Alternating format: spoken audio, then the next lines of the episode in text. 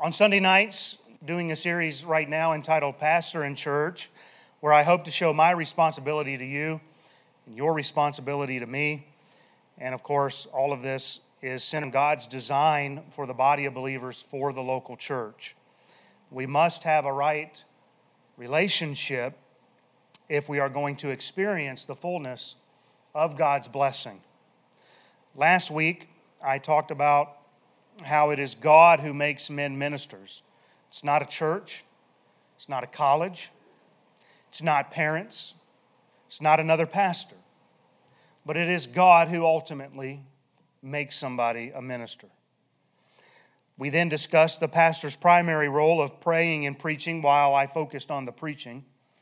Paul said in Colossians 1:25 that he was to fulfill the word of God, which means to give the full scope of God's word, to preach the whole counsel of God's word in all of its fullness. As a result, I personally believe that ex- I'm going to say it wrong again, Brother Lining. Um, let me make sure I'm looking at it. Last week I said exponential expositional preaching and not exponential. Amen. Amen. Um, everybody's listening, and that's good because they catch all my errors. Apparently, Brother Lining is that guy. Amen. Um, hey, I'm only kidding, brother. Amen. I believe expo- I believe expositional preaching is the best. I believe it's the most profitable form of preaching in a church. Um, and somebody asked me that recently, and I think it's a very good question when considering a church.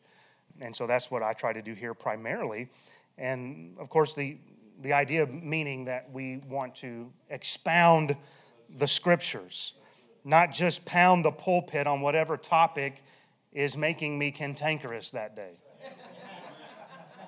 because if you've been around, you know there's those fellas that regardless of the text, you're going to hear a message on their pet peeve. And so when you go through exposition, when you go through verse by verse, you stay away from some of those things because we need a balanced diet. We need to hear everything the Word of God says. And the primary reason we saw for preaching in Colossians 1:28 last week is that we may present every man perfect in Christ Jesus. And so, my desire is to see the saints grow and mature by giving you the Word of God. So, there's a responsibility on your part to receive it, to eat of it, to apply it, and all those things. I don't want people conformed into my image because of my ideas or opinions. But I want you conformed into the image of Christ as God's word begins to take root in your life. Amen. It's not about one person except the Lord Jesus Christ. Now, as I was preparing for this last week, I, I, hinted at this. As I told you last week, I deleted a bunch out of my sermon about being called as a pastor. And um, I, I've come to the point where if I'm not careful, I will give things that are primarily beneficial for those who are preachers and, and maybe not really applicable to our series. So I want to be careful of what I'm preventing. And I'm, I'm telling you this because I don't know at times how much to dig into some of these thoughts that do come into my mind. And no doubt we could spend a lot of time on the pastor's role. But I want to be sure that I am countering that with your role. Now, there may be moments along the line, though, that I will get into a pastor's, uh, where I zero in on preachers, maybe I should put it that way. And um, just bear with me as I bring forth those thoughts. I'm, not, I'm trying not to lose the, the, the focus of this series. Now, with that out of the way, would you take your Bibles, please, and join me in Acts chapter 7? This will be our launching point, and then we will be in Exodus.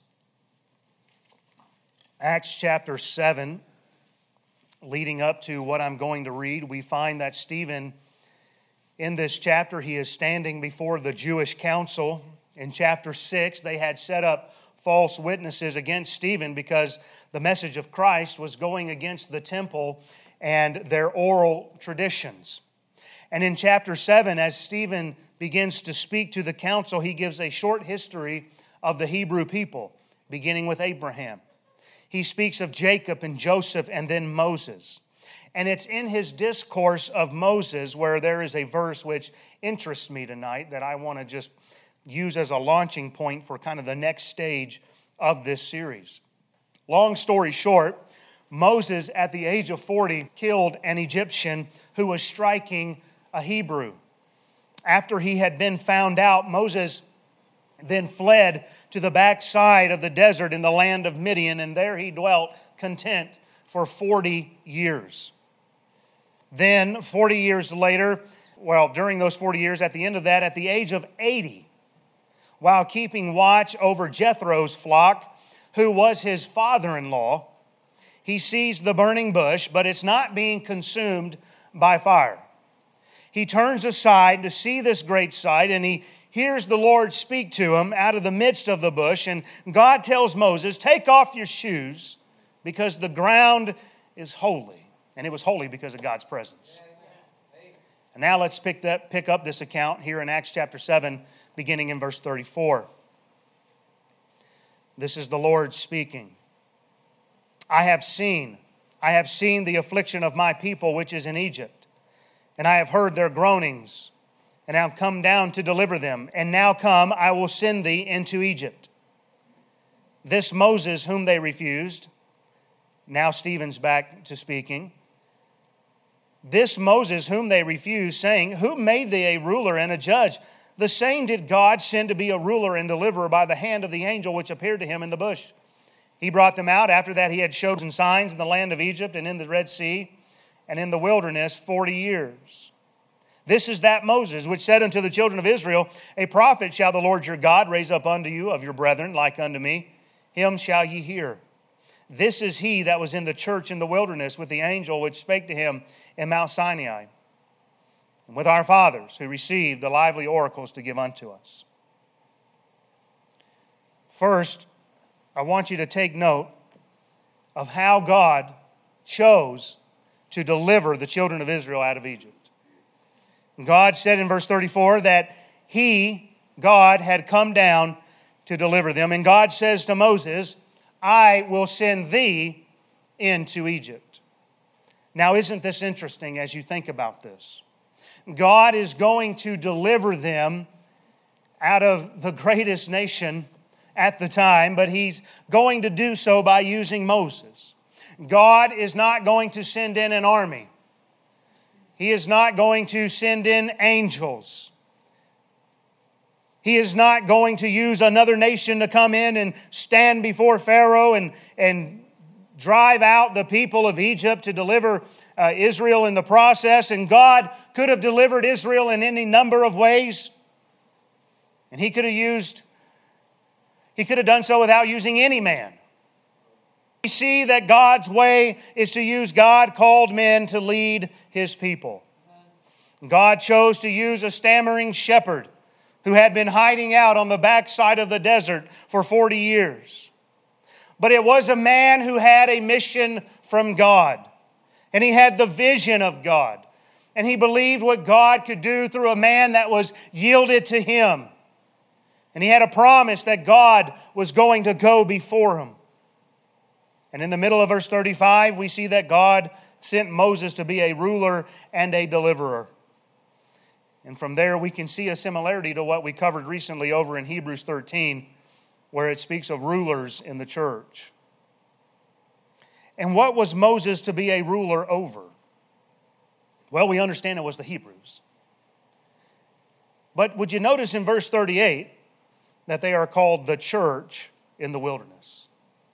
Isn't that interesting? The church in the wilderness. You see, they were a called out assembly, which is what the word church means.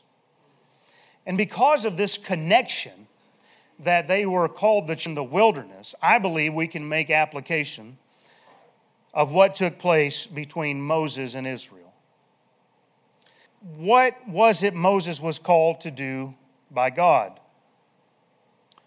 Clearly, it was to lead the people out of Egypt, but we can also say, and, and catch this because this is going to kind of be the emphasis when we finally get there not only was he to lead the people out, but Moses had to convince the people, if you will. He, that may not be the best word, but he had to get them on board with the vision that God had given him for the people. You, you catching that? I want you to go down into Egypt and I want you to, to stand before Pharaoh. I want you to lead my people out. I'm going to get ahead of myself. Let's just wait till we get there. And so there's a pattern here. God calls a man to a people, God gives him a vision, and then God expects the man of God to lead the people of God into that vision. With that, go to Exodus chapter 3.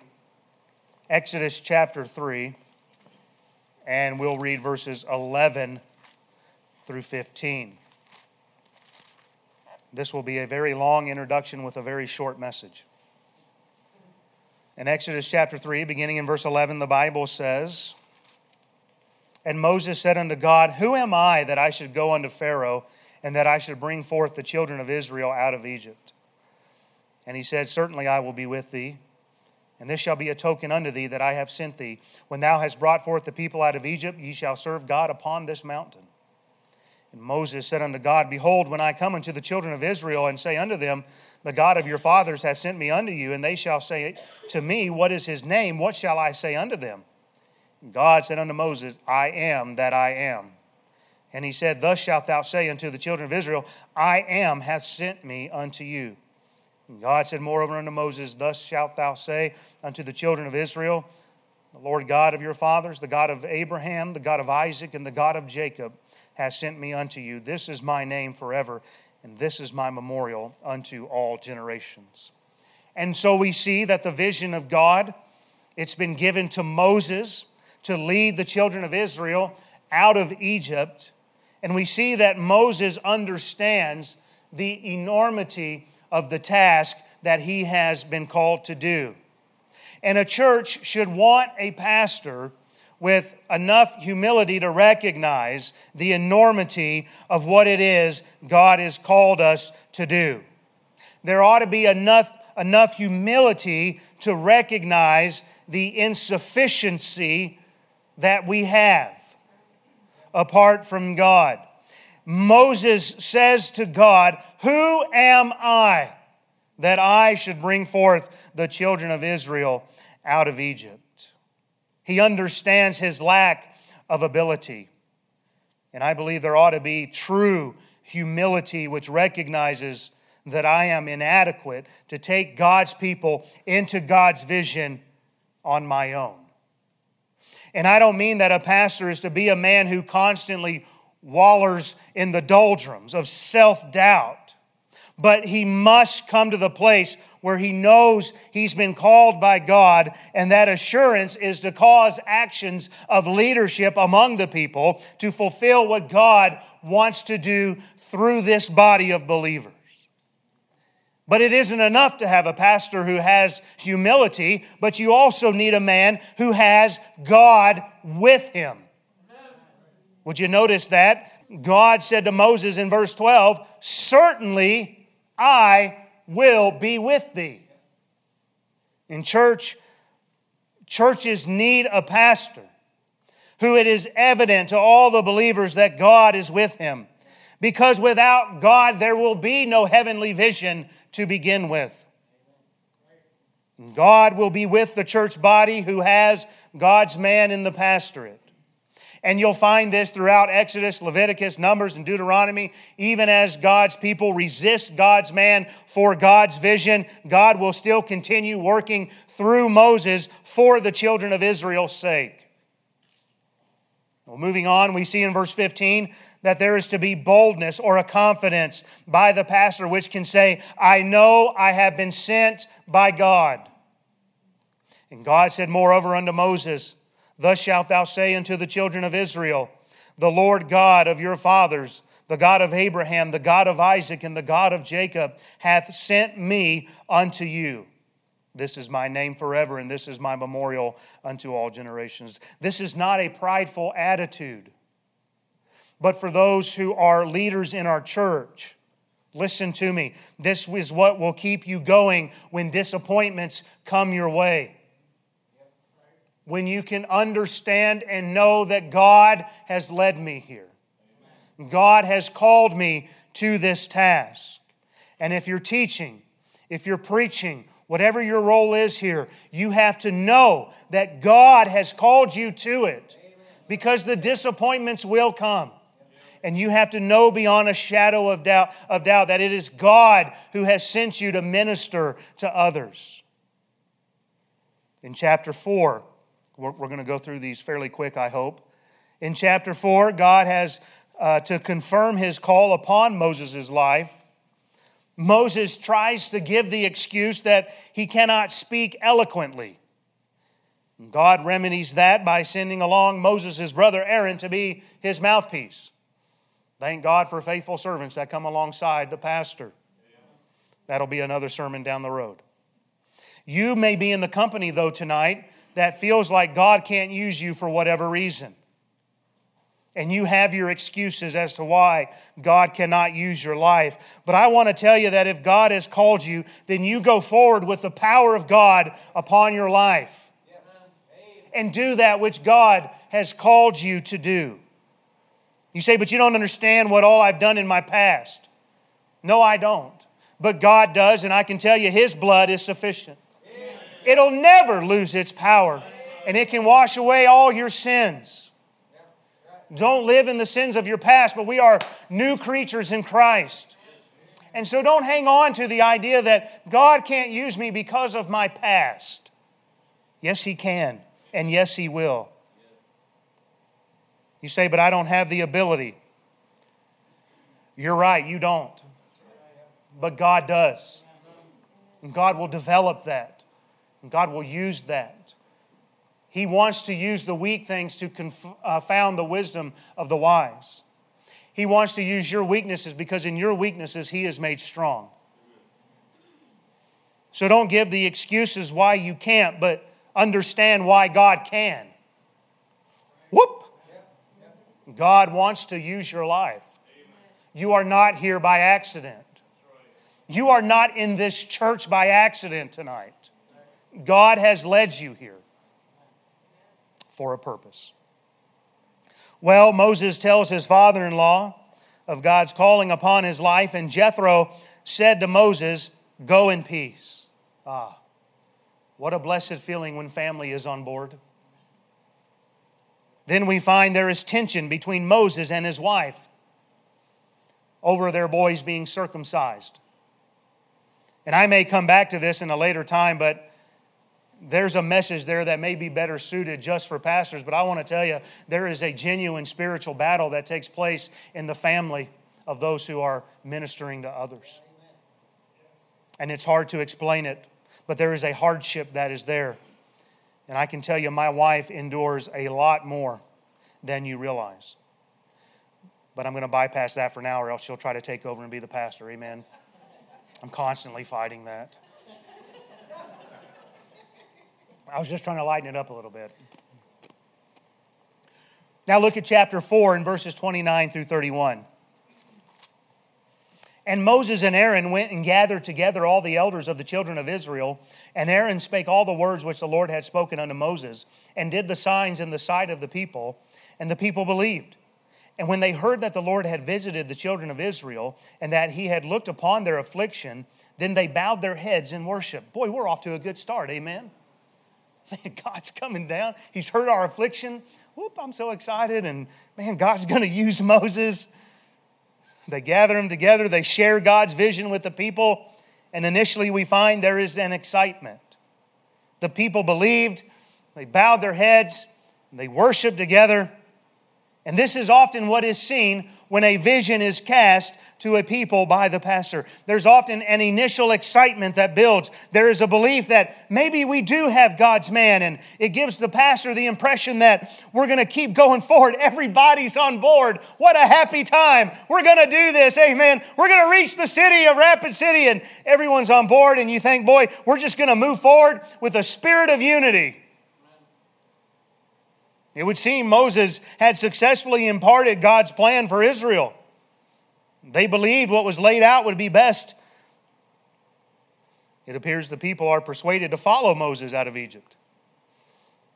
The vision has been given, and there was an agreement that God was in this. Is everybody with me? They knew where they were was not where they wanted to stay. They knew there was a promise that had been given to Abraham some 400 years earlier that there would be a land for the people of God to inherit. They understood where they were wasn't God's best and that something better awaited them. And so they decide to follow Moses' leadership because it sounded good. Pastor Williams gets up and says, Hey, I think the next guy for the church is Gary Brooks. I know there was some grumbling, but you know, it's okay. We're initially excited about Pastor Williams is on board. I'm going to get on board because I love Pastor Williams. I'm loyal to him. And there's, there's this buildup of excitement. Boy, this sounds pretty good. You see, the children of Israel hated to be in bondage. They loved the idea of freedom. There no doubt was an excitement that could almost be felt throughout the entire camp of Israel. But in chapter 5, Moses goes before Pharaoh and he says, Let my people go. But guess what? There is no release from bondage. But there is an increase in bondage. And the officers of Israel were beaten. And now they had much more given to them to accomplish with less means. And I can tell you that anytime a church upsets the world, it's going to increase the hardship. It's going to increase what the world wants to do to us. It'll be more difficult. But look at chapter 5, verses 19 through 23. And the officers of the children of Israel did see that they were in evil case. After it was said, Ye shall not minish aught from your bricks of your daily task. And they met Moses and Aaron, who stood in the way as they came forth from Pharaoh. And they said unto them, The Lord look upon you and judge, because ye have made our savor to be abhorred in the eyes of Pharaoh and in the eyes of his servants, to put a sword in their hand to slay us. And Moses returned unto the Lord and said, Lord, wherefore hast thou so evil entreated this people? Why is it that thou hast sent me? For since I came to Pharaoh to speak in thy name, he hath done evil to this people, neither hast thou delivered thy people at all. Uh oh. The new car smell has worn off. Amen. There's now a few dents and scratches that we see the excitement is gone. And we see what happens when there is a lack of faith in God's plan for his people. And these people will take their frustrations out on the man of God when things don't go the way that they hoped they would initially. They saw themselves now as abhorred in the eyes of the Egyptians. But guess what? they were already abhorred in the eyes of the Egyptians. The world already hated them. And they feel like the Egyptians now have a reason to kill them. Well, as we go into chapter 6, I'm going to, I'm to come back to this thought because I just want to, I want to build one more point here. As we go into chapter 6, we see that Moses is reassured by God that he will perform his word because he has not forgotten his covenant with Abraham. And God tells Moses to go back to the children of Israel and rehearse the vision again to them. Would you look, please, in chapter 6, verses 6 through 8? Wherefore, say unto the children of Israel, I am the Lord, and I will bring you out from under the burdens of the Egyptians, and I will rid you of their bondage, and I will redeem you with a stretched out arm and with a great and with great judgments. And I will take you to me for a people, and I will be to you a God and ye shall know that I am the Lord your God, which bringeth you out from under the burdens of the Egyptians. And I will bring you into the land concerning the which I did swear to give it to Abraham and to Isaac and to Jacob. And I will give it you for an heritage. I am the Lord. But notice their response in verse 9. And Moses spake so unto the children of Israel, but they hearkened not unto Moses for anguish of spirit and for cruel bondage. Well, God instructs Moses to go back before Pharaoh, but wants to notice the people's response now in verse 12. And Moses spake before the Lord. Actually, this is Moses' response here. He spake before the Lord, saying, Behold, the children of Israel have not hearkened unto me. How then shall Pharaoh hear me, who am, who am of uncircumcised lips? Now, you know how all of this ends, I believe. Moses continues to go before Pharaoh. There are plagues that are sent, all of this. There's eventually the death of the firstborn, and Pharaoh finally relents and he lets the people go. That was a long introduction to give you the emphasis tonight. I want to draw out from this account how the people's negative reaction negatively impacted Moses. The people's negative reaction will negatively impact the man of God. I'm talking about our responsibility to each other. We see this at the end of chapter 5 and in the middle of chapter 6. When Moses first showed up and said he had been sent by God and gave them God's vision, there was an excitement, there was an expectation among the people. But what happened when it didn't go just the way they had hoped? They took it out upon Moses, their God sent leader. Their resistance against God's plan by them toward Moses, it caused Moses in turn to go before God in doubt. Did you catch that at the end of chapter 5? He goes before God in doubt of what had already been revealed to him. God, here I am doing what you've told me to do, but you're not delivering the people at all. In fact, all that Pharaoh has done in response is bring more evil unto the people. Lord, wherefore hast thou so evil entreated this people? Why is it that thou hast sent me? Ask yourself this What is it that Moses has done wrong through all of this? The answer is nothing. Nothing. All Moses has done up to this point is follow through with what God has called him to do. But the interpretation of the people is that Moses is the cause for all of their increased hardships. And all Moses did was give them the words of God.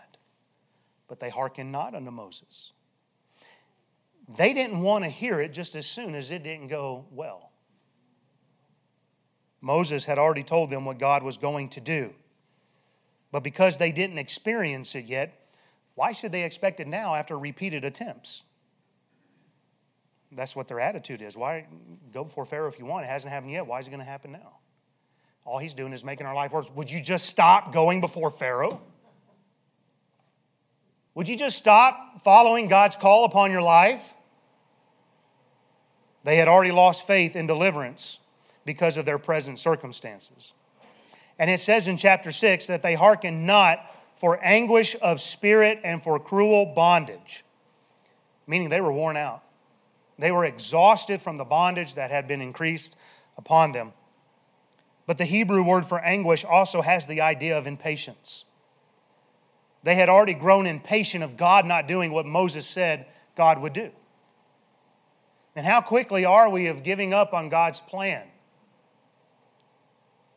Matthew Henry wrote, By indulging ourselves in discontent and fretfulness, we deprive ourselves of the comfort we might have both from God's word and from his providence, and must thank ourselves if we go comfortless. In other words, we have no one to blame but ourselves for our lack of faith. So, what we see as a result is that the reaction of the people will affect the man of God. There is this thinking by so many that the pastor is always to show up upbeat and that nothing is really ever to impact him. You're not supposed to be negatively impacted by the congregation's reaction because you're the pastor. But the pastor is just another man of like passions. And why wouldn't it affect you? Why wouldn't it? Why shouldn't I take this personal? Why shouldn't I want you to respond to God's word? Why shouldn't I want you to be on board with God's vision? Well, you shouldn't let other people affect you. Listen, I am pouring my life and my heart into this. Well, my response shouldn't impact you. I've heard that before. It does. I've had people chew me out over it. Well, what I say and what I do shouldn't impact your life. Really? I could have swore God has called me here to pastor this church for the perfection of the saints. And I'm not supposed to take it personal? My name is on the sign. I take it personal. I take your family personal. I care about your kids. I care about your marriages. Well, you shouldn't get you shouldn't be worried about what happens in my This isn't even in my notes. I, I guess God just wanted me to say it. The negative reactions of the congregation do affect the leaders in our church. I'm not saying we dwell on them to the point that we are no longer being used or effective, but it does affect. It does hurt. Nothing hurts more than watching people fall apart. And what it does is it can cause the pastor of the church to go to God and say, Why have you sent me here? The people don't care. You're not acting on your part. They're not acting on their part. Why am I here? Whether you, whether you realize it or not, we are so closely united as pastor and church that it isn't some man up here and these people that are out there separated by this great gulf between the two. But the reaction of the congregation to the pastor does affect the pastor and vice versa. I recognize my role in this as well.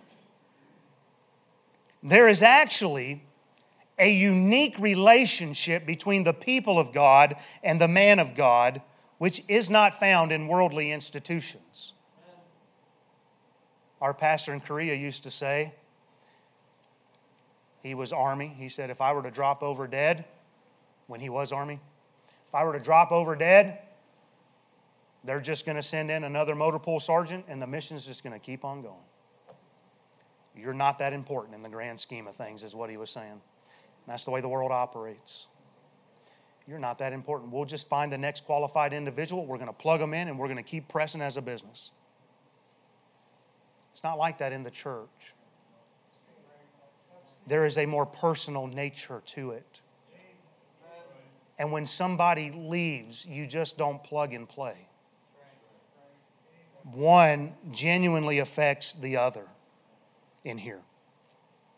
So, as the pastor gives the vision which God has given him to lead the people in, guard your reactions. Because as you give out a negative reaction, it can negatively affect the pastor and the leaders. And when this happens, Satan is getting the advantage over us. And it affects the work of God. What can happen is the pastor pitches a vision that God has given him, and initially the excitement builds, but let enough time go by without the fulfillment of that vision. And some people are tempted to say under their breath, or maybe even openly, I knew this wasn't going to work. I knew it was a bad idea. Well, of course you do now. There are bad ideas. That's okay. I'd rather try something than never know for sure. But that's not part of it. And, the, and that response causes a great deal of disappointment for the pastor and for the other people that are on board. And I hope your desire is to be an encouragement, not a discouragement.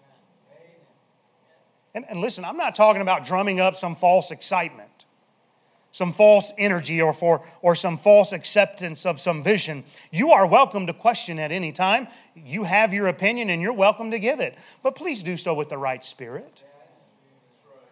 Purpose not to be the cause for the leaders in this church to run to God and cry out, Why is it thou hast sent me here?